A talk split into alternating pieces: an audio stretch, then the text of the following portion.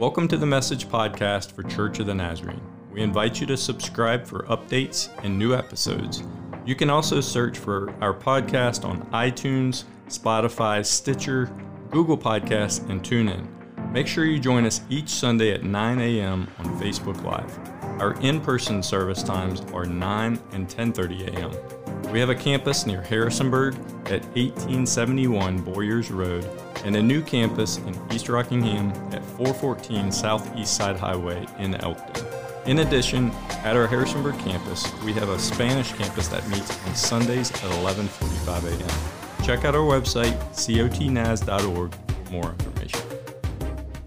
Amen. Amen. Yeah, it's good to be with you um, this morning. I see some familiar faces and uh, some new faces. So it's good to be here. I told the first service uh, if my hair looks a little frazzled, it's because we're moving. Uh, we actually are moving, and this morning I could not find hair gel or anything to hold my hair in place. But on the way, I remembered that Pastor Jared struggles with the same thing, so um, I, I, wasn't as worried when I, when I remembered that.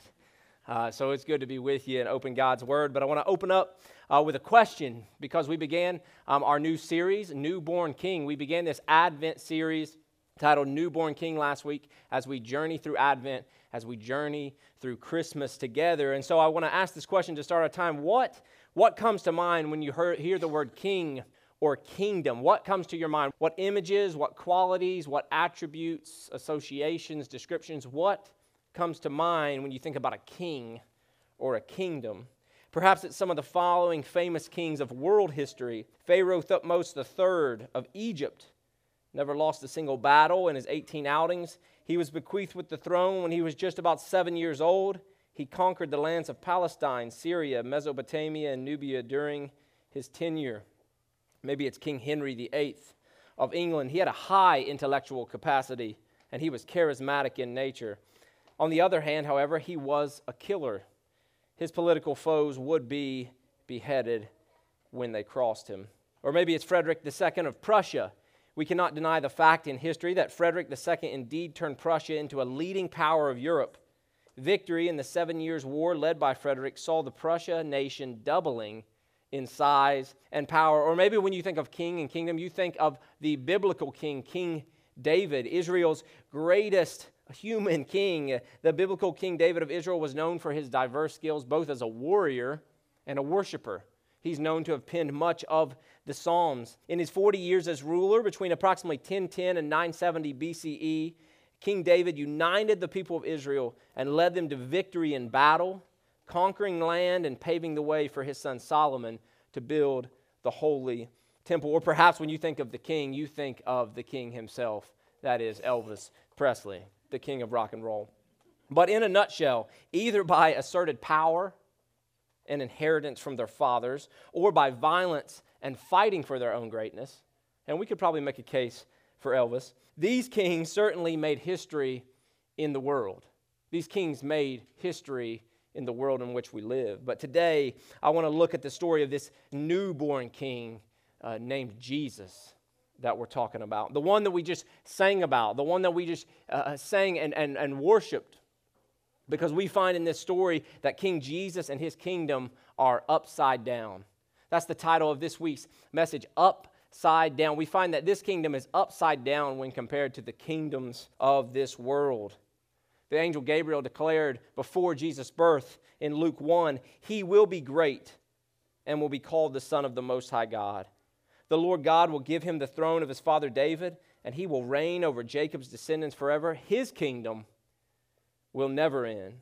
I want to invite you this morning, if you're able, would you stand this morning for the reading of God's Word? We're going to be in John chapter 18.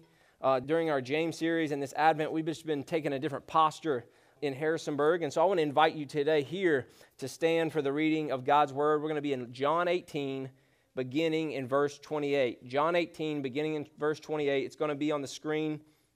It's in the YouVersion Events app, um, or you can follow along in your copy of God's Word. John 18, beginning in verse 28. And so we, we find ourselves here. We find ourselves here. It says that then the Jewish leaders took Jesus from Caiaphas to the palace of the Roman governor. And so Jesus has been apprehended. He's been arrested shortly before this in the garden while he was praying he is now um, moments away from crucifixion. And that's where we find ourselves in this story. Right? In the midst of this Christmas season, as we look back at the birth of this newborn king, we find ourselves here as he sits before the Roman governor Pilate. And it says, By now it was early morning, and to avoid ceremonial uncleanliness, they did not enter the palace because they wanted to be able to eat the Passover. That is, the Jewish leaders they had a Passover. They didn't want to enter this Gentile palace because th- that would make them unclean. And so, uh, while they're bringing an innocent man uh, to be tried by Roman rule, they're trying to keep their own hands clean. It's interesting. Continues, verse 29. So Pilate came out to them and asked, What charges are you bringing against this man? And here's their answer If he were not a criminal, they replied, would we not have handed him over to you? So there's no, seems to be no direct answer except he has to be a criminal. That's why we're bringing him. Pilate said in verse 31 Take him yourselves and judge him by your own law. But we have no right to execute anyone, they objected. This took place to fulfill what Jesus had said about the kind of death he was going to die. Old Testament prophecies, even Jesus himself testified to the death that he would die, that the Messiah would be a sacrifice, and so we see it finding its fulfillment even in the details of this story. Verse 33 Pilate then turns around and he goes back inside the palace, summoned Jesus, and asked him, Are you the king of the Jews? We don't see any conversation, so somebody must have let Pilate in to some knowledge because Jesus is now being asked a question, a specific question by the governor. Are you the king of the Jews? Verse 34 Is that your own idea, Jesus asked, or did others talk to you about me? Am I a Jew? Pilate replied. Your own people and chief priests handed you over to me. What is it you have done? And in his Jesus fashion, he doesn't answer that question. He, he answers another question. And Jesus said, My kingdom, my kingdom is not of this world. If it were, my servants would fight to prevent my arrest by the Jewish leaders, but now my kingdom is from another place. You are a king then, said Pilate. Jesus answered, You say that I am a king. In fact, the reason I was born and came into the world is to testify to the truth. Everyone on the side of truth listens to me. This is the word of the Lord. You can be seated this morning. You can be seated. And so I want to spend the remainder of our time this morning looking deeper into the story of this King Jesus so that we might understand what it means to belong to the upside down kingdom that he inaugurated through his birth and his death and resurrection and will one day bring to ultimate fulfillment when he comes again. So, first, I want to look at the upside down birth of this king, of this newborn king that we're talking about throughout this week. The, the details of uh, the arrival of King Jesus are overwhelmingly uncommon and upside down to any worldly king or kingdom notion that you might have in mind. This king was born in a stable, not a palace. Literally, he was born in a cave that was kept for animals. This king was born to a virgin out of no uh, affair between a man and a woman, but he was born to a virgin. This king was born in seclusion and obscurity to almost everyone. He was worshiped initially by unlikely and lowly shepherds of all people. The outsiders on the fringe of Jewish society were the first ones on the scene to this king's birth. And early in his life, he was sought out to be worshiped by pagan magi, by foreign magi of another country. What king is sought out by those from another country and yet rejected by his own people? This, this king of this upside down kingdom had angels proclaim his birth announcement. How's that? How's that for a celebration? How's that for a baby reveal? He had angels proclaim his birth announcement. After 400 years of silence, no message being delivered to the people of God, and suddenly angels have now filled the night sky to declare that the Son of God has become incarnate. And oh, this king becomes a refugee as a toddler, and his parents are forced to flee to Egypt. So that's the upside down nature of the birth of this king. And so we can look at the end of the story because we live on this side of the cross. And so now we look at the upside down death of this king. And the only crown uh, that we see this king in, in the story, the only crown this king ever wore on earth was a crown made of thorns. The most unusual or upside down aspect of the death of this king, King Jesus, is that he willingly dies a torturous death for his enemies. And if you look at the story, you'll say, no, no, no, he died de- a, a torturous death at the hand of his enemies. But if you look deeper, you'll see that it was the will of the Heavenly Father to crush him. Jesus died a death willingly for his enemies. Andy Mineo, a hip hop artist, a Christian, he, he wrote this in one of his song lyrics. It says, Where have you heard a story about the hero dying for the villains? It's upside down. In this story, the hero dies for the villains. That's us. That's us. Ed Jarrett, author, he writes this. He said, The creator of the universe, greater than all but the Father, gave up his life for his creation.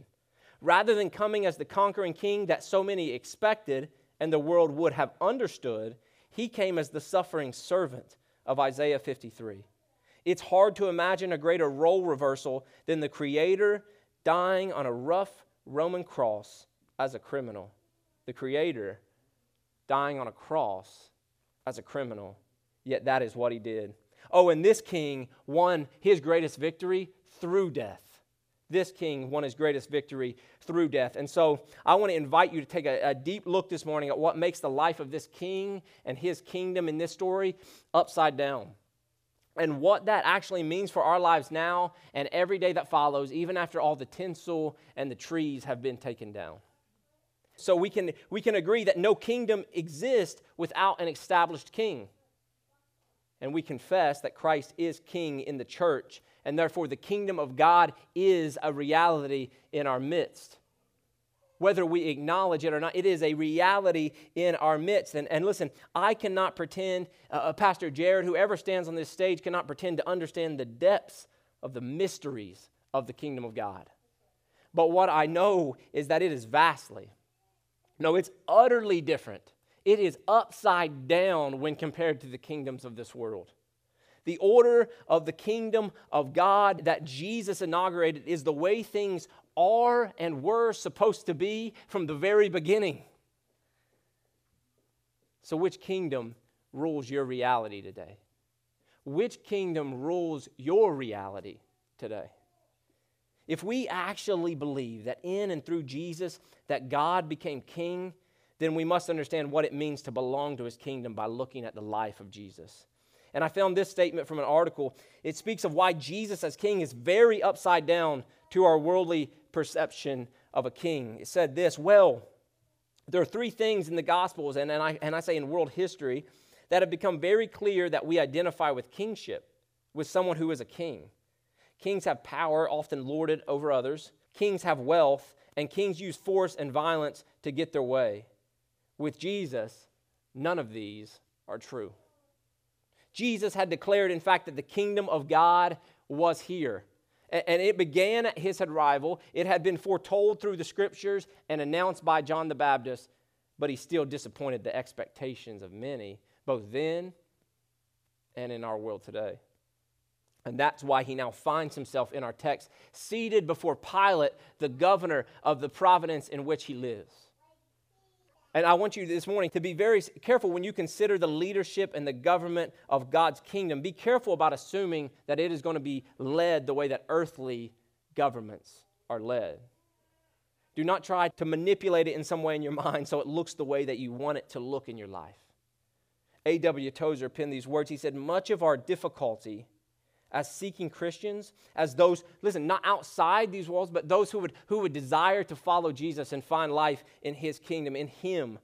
Much of our difficulty as seeking Christians stems from our unwillingness to take God as he is and adjust our lives accordingly.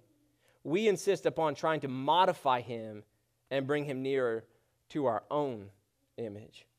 So let's look at this upside down king. Jesus rejected power. Jesus' life is one of radical humility, one of laying down and rejecting of power in his kingdom. He said that the least are the greatest. He said that the least are the greatest. Apply those principles to our, to our culture today and see where it turns out. That the least are the greatest. Those that the world looks down on are valued in the kingdom of God. Look at his birth. The first ones to receive the proclamation of his birth are lowly shepherds. Lowly shepherds on the fringes of society. Those who are noted at coming to worship him, even as a child, are pagans from another country that are seeking this newborn king. And look at the ministry of his life in Matthew chapter 20, verse 25, uh, it says Jesus called them together. This is his disciples. They're having a dispute about who's going to be greatest, who's going to have the greatest seat in God's kingdom. Now, they've been journeying with Jesus for a while, and these knuckleheads still don't get it. And so he, he gathers them together and says, Listen, you know that the rulers of the Gentiles, the rulers of the culture in which you live, lord it over them, and their high officials exercise authority over them. Verse 26 not so with you. Instead, whoever wants to become great among you must be your servant, and whoever wants to be first must be your slave. Just as the Son of Man did not come to be served, but to serve and to give his life as a ransom for many. See, our King won the victory not from a high castle, but lifted high on a cross. And later in Matthew chapter 23, he will repeat himself. He'll say, The greatest among you will be your servant. For those who exalt themselves will be humbled, and those who humble themselves will be exalted. And what we see in the life of Jesus is that wholehearted service, devotion to him, surrendering to him is the only answer for the evil and ailing predicament in which we find ourselves in today. Only the gospel only the gospel is sufficient. Only the gospel.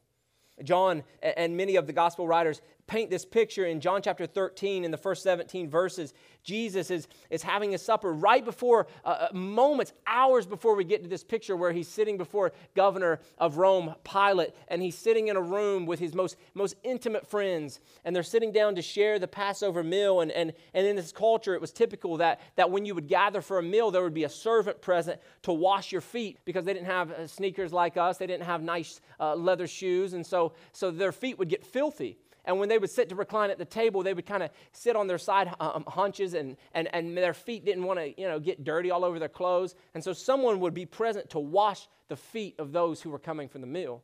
Well, Jesus is borrowing this room. Uh, he doesn't own anything um, uh, earthly, and so he's borrowing this room. There's no servant present. So Jesus, the King of Kings, takes off his, his robe, wraps it around his waist, and he begins to wash the feet of his disciples. He took the role of the servant. And then he charges his followers to do for one another as he has done for him. He says, Guys, this doesn't make sense, but this is the way of my kingdom. And even when the disciples still don't get it, Jesus doesn't shame them, he serves them. He doesn't shame them, he serves them. This, listen, y'all, this is not the way worldly kings and human kingdoms operate. The way of this king, this newborn king is uncommon, and he desires uncommon followers. We see in the life of Jesus that Jesus is not wealthy. Jesus certainly is not against us having wealth, but he is very clear that our wealth must not have us, that our hearts cannot serve two masters. Jesus himself confesses he has no place to lay his head, and on a number of occasions he exhorts people to give to the poor and those in need, to sacrifice their treasures for the sake of others to live a selfless life rather than a selfish life. Jesus was not wealthy. This king did not have riches. Jesus rejected violence. He did not lead a revolt against Rome or those who falsely accused him. Pilate, Pilate in this moment, as he, as he sits before Jesus, he sees no threat in this man who they are saying claimed to be king of the Jews. He sees no threat, even after Jesus has said he is a ruler of a kingdom that not of this world. Pilate sees no threat to his earthly kingdom. Look at the example of Jesus in the garden, even moments before, shortly before he would be taken to Pilate, when they're coming to take him away, to take him away to his ultimate crucifixion, one of his disciples draws his sword and cuts off the ear of the high priest's servant to defend an innocent man. He's justified, is he not? And Jesus replies this way in Matthew 26 and verse 52 Put your sword back in its place. Jesus said to him, For all who draw the sword will die by the sword. But Jesus doesn't just speak, he acts. It says, Then Jesus reaches out in love. He reaches out and he touches the ear of the high priest servant and he heals one of the men who came to take him to his death. That's the way of the upside down kingdom you want to really look at it, look at, back at the Sermon on the Mount um, in its fullness in Matthew 5, 6, and 7, but you can find it dispersed through the Gospels. Matthew 5 and verse 43, Jesus is teaching, and he says, Listen, he said, You've heard that it was said, love your neighbor and hate your enemy. And you know what? When we hear that, we give a hearty amen. I can do that. But I tell you, Jesus said, love your enemies and pray for those who persecute you that you may be children of your Father in heaven. He makes it conditional. He doesn't say, listen, if you can muster it up, I want you to try harder. I want you to try to love your enemies. I want you to, I want you to try to remember to pray for those who persecute you. Uh, no, he says, do this that you may be children of your Father in heaven. And Luke records it this way in Luke 6, beginning in 27. He says, uh, uh Jesus teaching, but to you who are listening, I say, love your enemies. Do good to those who hate you. Bless those who curse you. Pray for those who mistreat you. If someone slaps you on one cheek, give them a right hook to the left. No, no, no. He says, if someone slaps you on one cheek, turn to them the other also. If someone takes your coat, do not withhold your shirt from them. Give to everyone who asks you, and if anyone takes what belongs to you, do not demand it back. But my natural self says, No, I don't like that, Jesus. I don't like that. I don't like how that looks. That doesn't make any sense in my mind. And it's not possible in our own power. It's not possible to live this upside down way in our own power. And listen, the early church, the early church, the early church struggled with this just as you are now when you hear those words. Love your enemy? Really? Do good to those who hate you. Bless those who curse you. You mean I don't curse them back? This is upside down thinking. This kingdom is, is something strangely different than that which we find all around us. And the early church saw the same thing. Paul is writing to a church in Philippi, and he writes these words in the book of Philippians, chapter 2, and verse 5. He, he says, In your relationships with one another, have the same mindset as Christ Jesus. He's saying, I know it doesn't make sense. I know that this countercultural, upside down way doesn't make sense, but I'm telling you to have, put on, be transformed, have the same mindset as Jesus, who, being in very nature God, did not consider equality with God something to be used to his own advantage. Rather, he made himself nothing by taking the very nature of a servant being made in human likeness and being found in appearance as a man, he humbled himself by becoming obedient to death, even death on a cross. And so I want us to pause and reflect for just a moment. This is how Jesus, our King, demonstrates his love for the world. What about you and I today? What about you and I in this season and in every day that'll follow? Now, listen, I know we live in a world, we live in a culture that constantly draws us in different directions. We live in a world where, in our culture, people try to dominate one another. And if we're, if we're honest, in our individual relationships, we often seek to be in control. We have to have the power. And in our national and international relationships, we do the same thing. Our culture all around us tells us we must accumulate, have more and more and more. And our nation keeps on trying to build up its wealth, even using force to make sure we have access to the resources we want. No, decide we need. So we live in a culture that not only calls us to dominate others, but to also accumulate wealth and then to use violence or whatever means necessary to gain that which will make us happy. But Jesus models another way. Our king, this, this newborn king in this upside down kingdom, he comes and unites ethnicities and races. He unites languages, economic classes, cultures, generations. He makes the ground level at the foot of the cross. and at the foot of the cradle, the manger that held him at his birth. He embodied the kingdom of God, and he calls us to embody it in the same way. So what's necessary? If this is if this is the upside down kingdom that we're invited into, what's necessary to belong to this kingdom of God that King Jesus rules and ushered at his first coming?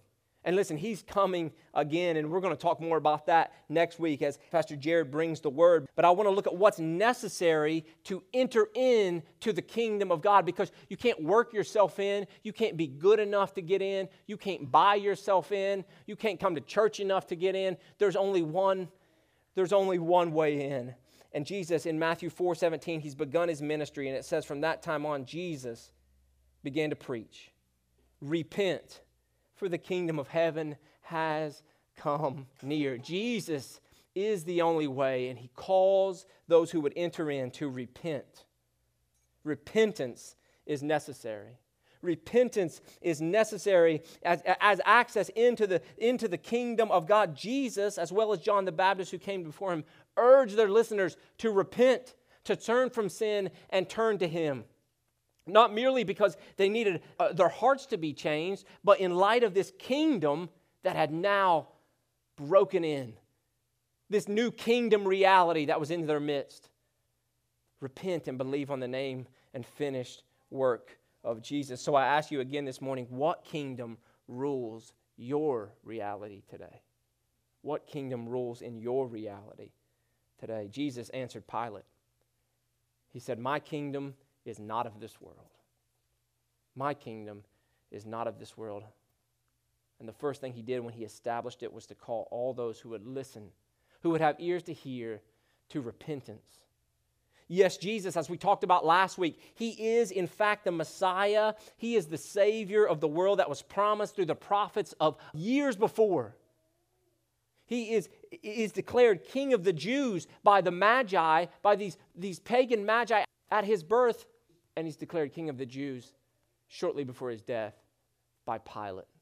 Pilate is the one who had the sign inscribed that hung above him on the cross that said, King of the Jews. It's interesting if you continue to read in John, the Jewish leaders say, No, no, no, no, no, no, remove that and write, He claimed to be King of the Jews. And Pilate said, What I have written, I have written. At his birth and at his death, he is proclaimed to be King.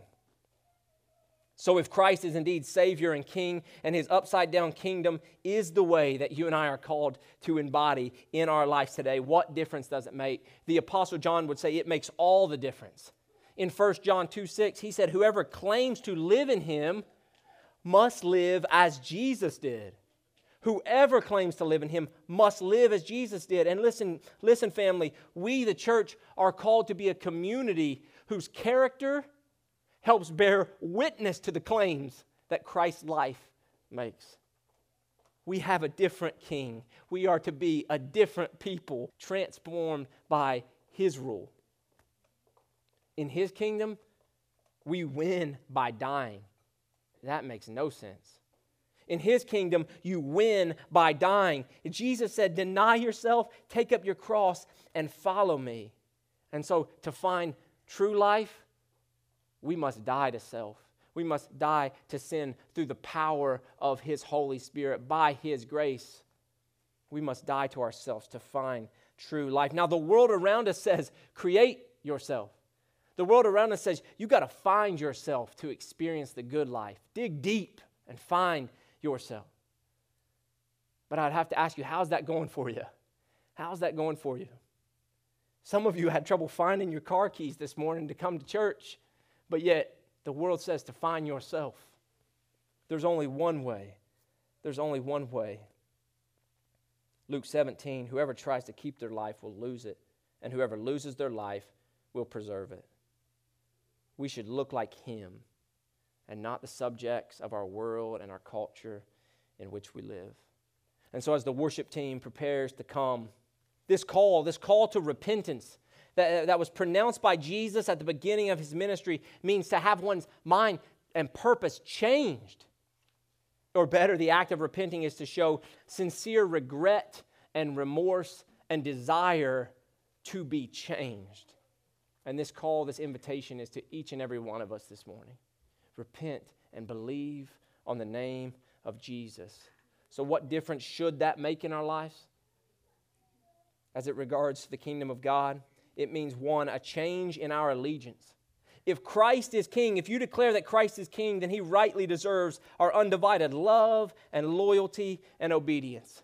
We place ourselves under his authority and are no longer governed by the love of self. Whatever he says, we are determined to do. It should mean a change in our expectations.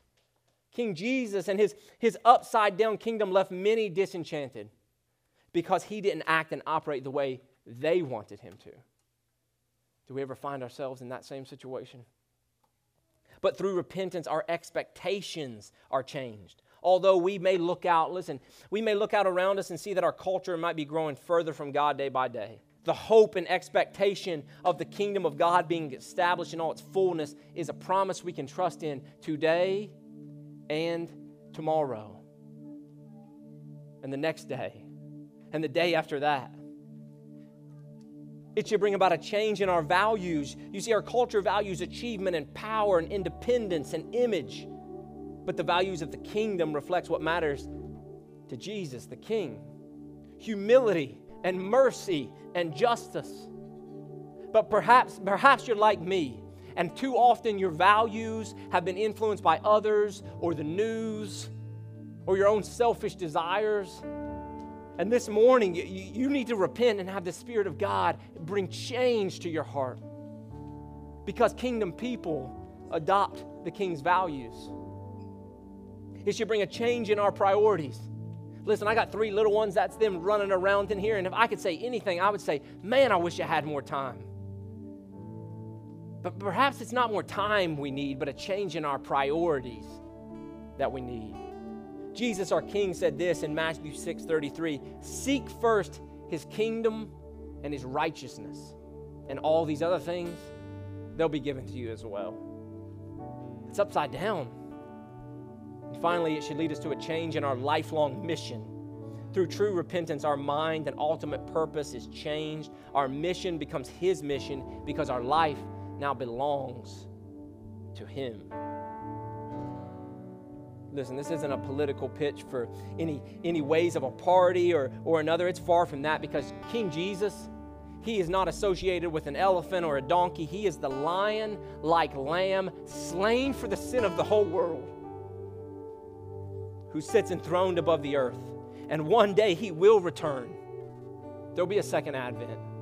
And he'll return as Lord of lords and King of kings, the judge of all the earth.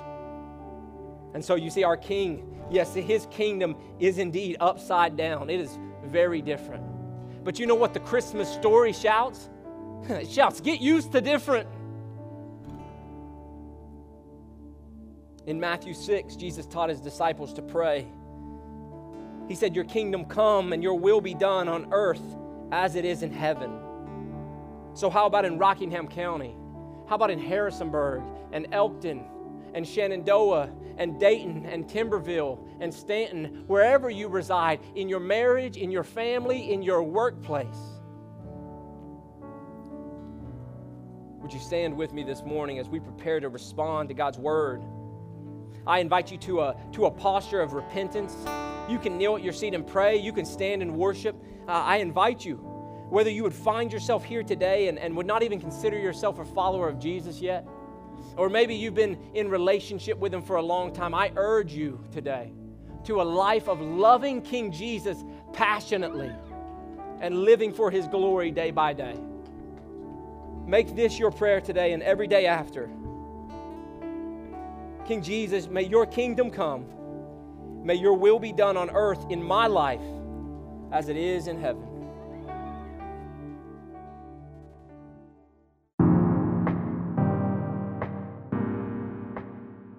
Thank you so much for listening today. You can email us at info at cotnaz.org for any questions about our church. When you're done listening, please subscribe to this channel for the latest updates and new episodes.